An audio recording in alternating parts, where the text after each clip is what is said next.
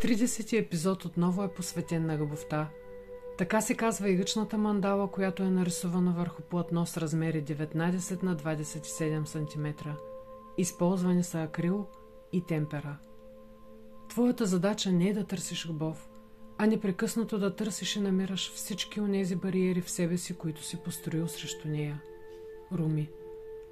Ето я отново.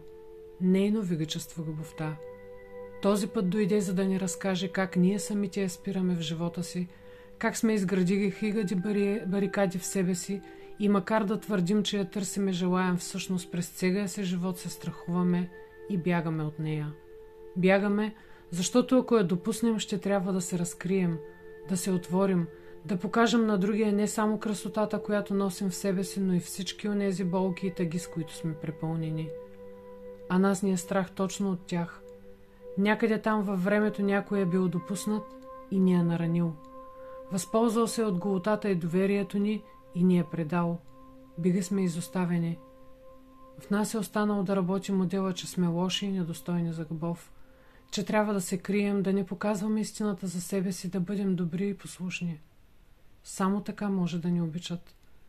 Този модел идва още от зачатието и раждането, когато за първи път прерязват пъпната ни връв – и трябва да поемем дълбоко въздух и да дишаме, ако искаме да живеем. Това обикновено е първият път, в който преживяваме отхвъргането. Първият път, в който се чувстваме недостатъчно добри. Първият път, в който трябва да поемем отговорност за живота, който сме получили. Това е началото на порастването ни. Макар съзнанието ни да не помни тези преживявания, те са отбегазани дълбоко в нас. Оттам нататък – ние започваме да ги преживяваме отново и отново. Родителите са първите обекти на нашата любов. И когато се е случило да не ни обърнат вниманието, което сме искали, в нас се е запечатало, че сме недостойни за любов. После това е продължило и с приятелите в училище, в живота. Предали сме го на децата си, а те го предават на техните.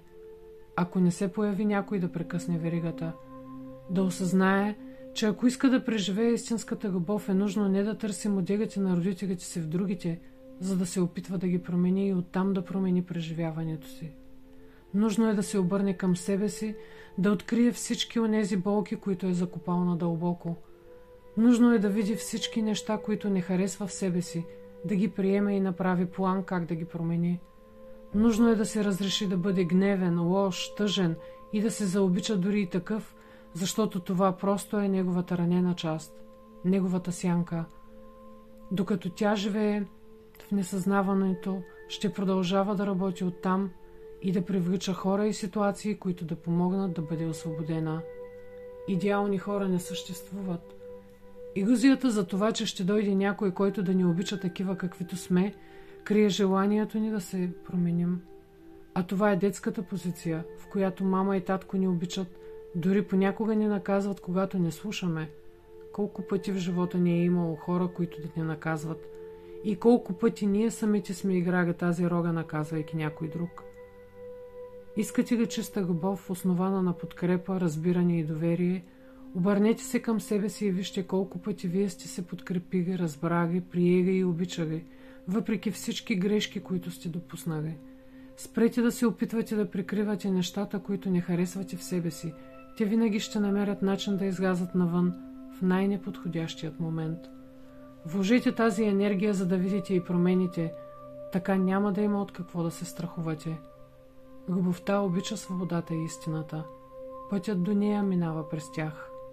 Освободете преградите в себе си и позволете да ви се напълни със светлината, която носи. Желая ви любов. Решението, което взимаме винаги е правилното за нас. Имаме избор – винаги. Ивет.